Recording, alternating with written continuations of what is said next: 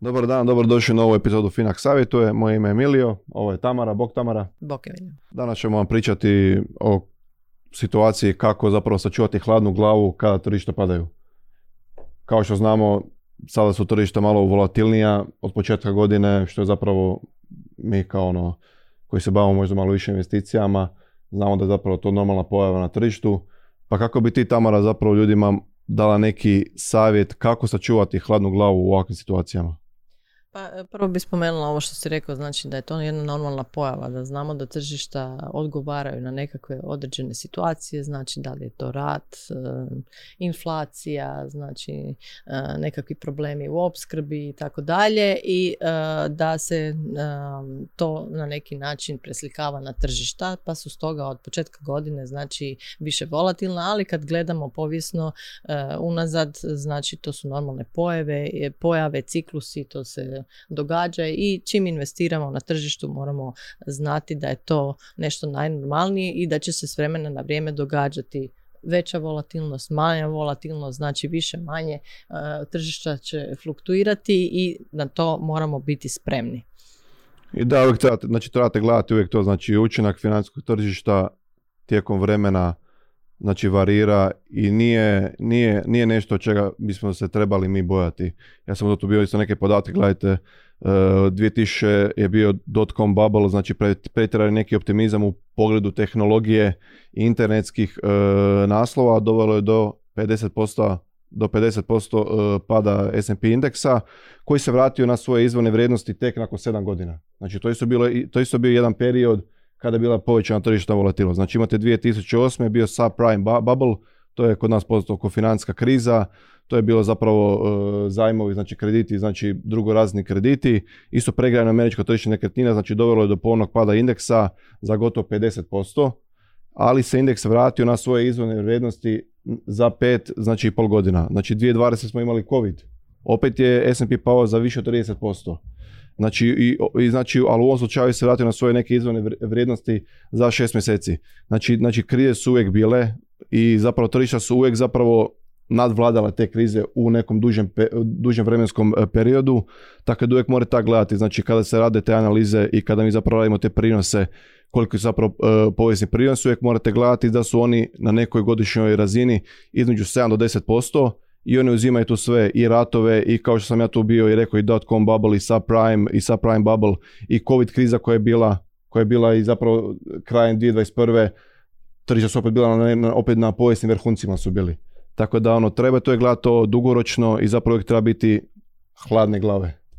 Da, e, to je prvo i osnovno, znači da naučimo da su to nekakvi normalni ciklusi i najnormalnije pojave, a s druge strane je bitno upravo zbog toga, znači da ne bi podlijegali emocijama, da po mogućnosti naučimo neke stvari o investiranju, upravo zato da bi bili informirani da su to normalne pojave s jedne strane, s druge strane da znamo da dugoročno znači tržišta uvijek prevladaju krizu jer ekonomija ide naprijed, gospodarstvo, know-how, znači e, ljudi rade te najveće tvrtke na svijetu i dalje proizvode svoje proizvode i dalje ih prodaju i tako dalje i prema tome e, čovječanstvo ide naprijed. Uvijek ta tržišta idu naprijed, idu na neke nove vrhunce i kad imamo neki duži vremenski rok onda e, za investiciju onda to apsolutno nije problem. Znači moramo gledati iz te perspektive što e, današnja kriza mijenja za moju mirovinu. Pa ništa, ja ću i dalje morati u mirovinu i dalje ću morati imati taj novac.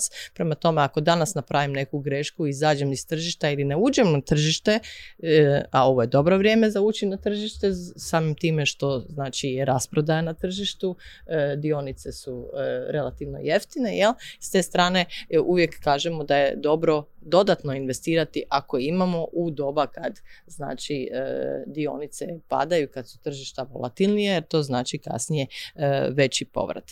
Ali da bi krenuli e, mirno u investiciju, znači moramo postaviti dobro svoj profil rizika, znači moramo iskreno odgovarati na pitanja sami sebi i eventualno kad kod nas otvarate račun, znači online robosavjetniku, znači odgovoriti točno na pitanja kako, se, kako biste se osjećali kad bi došlo do neke povećane volatilnosti, kad bi tržišta pala recimo 20%, da li biste kupovali, da li biste čekali, da li biste prodali, to su sve nekakve stvari koje znači nama govore koliko ste vi u stvari spremni preuzeti rizik, jel? I s druge strane onaj dio imovinski, znači i vaša financijska situacija, koliko imate prihode, kolika je vaša u stvari e, da kažemo sposobnost investiranja s, obvezom, e, s obzirom na neke druge obveze koje možda imate i tako dalje, koliki dio vaše ukupne neto imovine ulažete, da li je to nekakav manji dio, veći dio, to su vrlo bitne stvari i znači vrlo je bitno da to što točnije odgovorite, znači što iskrenije, jer uh, je to pra, znači pravi odgovor na vašu trenutnu situaciju i prema tome uh, dozvoljava kreiranje uh, pravilnog i kažem na mjeru profila rizika za vas i vašeg portfelja koji onda, nadajmo se, jel, ako ste iskreno odgovorili, u trenucima volatilnosti nećete zadirati u njega, nećete ga dirati, nećete imati potrebu emotivno reagirati i napraviti najveću grešku, znači povući sredstva kada su tržišta volatilna i kada e, dionice padaju. Da, a upravo to, mislim, e, treba, trebate gledati to isto, uzimati i ovo bombardiranje u medijima koji su sa svim tim naslovima, uvijek to uzimate malo sa zrnom soli. Mislim, to isto opet onaj malo, to je herd mentality. Ljudi gledaju ono šta će... Mentalitet krda. Mentalitet krda, pardon. Znači, ljudi uvijek gledaju šta, je, šta, im to, šta im neko drugo, drugi napiše, onda oni na osnovu toga donose neke svoje, svoje osobne zaključke. Šta ti misliš, kako bi se ljudi trebali ponašati u tim nekim situacijama kada vide ta bombardiranja uh, medija u naslovima, da e, tržišta su u katastrofama, ovo je najgore situacija ikada, povucite svoja sredstva van.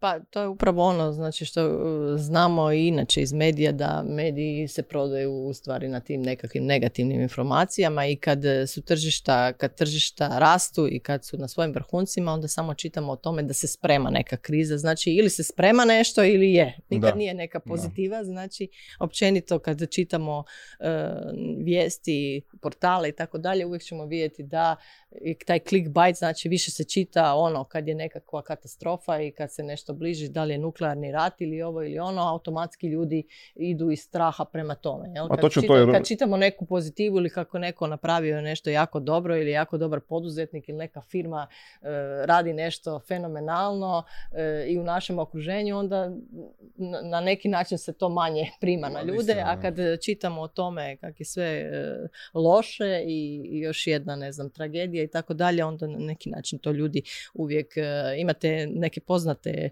E, znači e, da kažem novinare koji prate jel, tržišta i, i, i govorimo o stranim medijima, jel, velikim medijima i upravo to. Znači uvijek vidite te nekakve bombastične naslove koji su ili čekali nas kriza, čekali nas pad, čekali nas ovo ili kad je onda onda dođe pa istina, da. Znači, vrlo rijetko čitamo o tome, u stvari, o tim dugim periodima kad tržištima ide jako dobro, a opet kod tržišta je upravo to, znači specifično da ljudi to je opet taj mentalitet krda i u stvari psihologija, jel, pohlepe, kad ljudi čuju da tržišta idu gore e, dugo vrijeme, onda imaju tu potrebu kupovati jer je i prijatelj na kavi rekao da mu dobro ide s dionicama i tako dalje, pa onda svi investiramo, u stvari kad su tržišta skupa.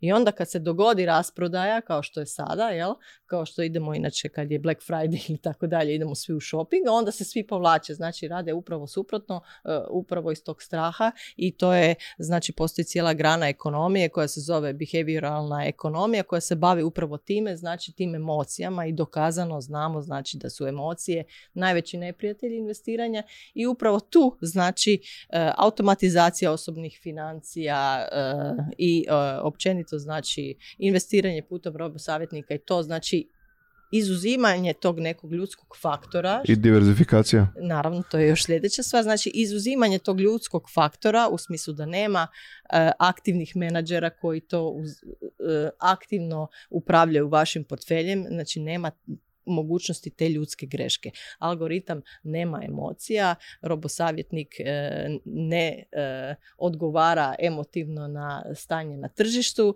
niti na vašu financijsku situaciju u smislu, ne znam, ako ste vi jako bogati klijenti, dođete, nećete imati nikakvu, neće, neće vas tretirati drugačije nego nekoga ko dođe sa nekakvim ulogom od 20 eura. Znači on će jednako na vas gledati bez obzira na to koliko ulažete jel?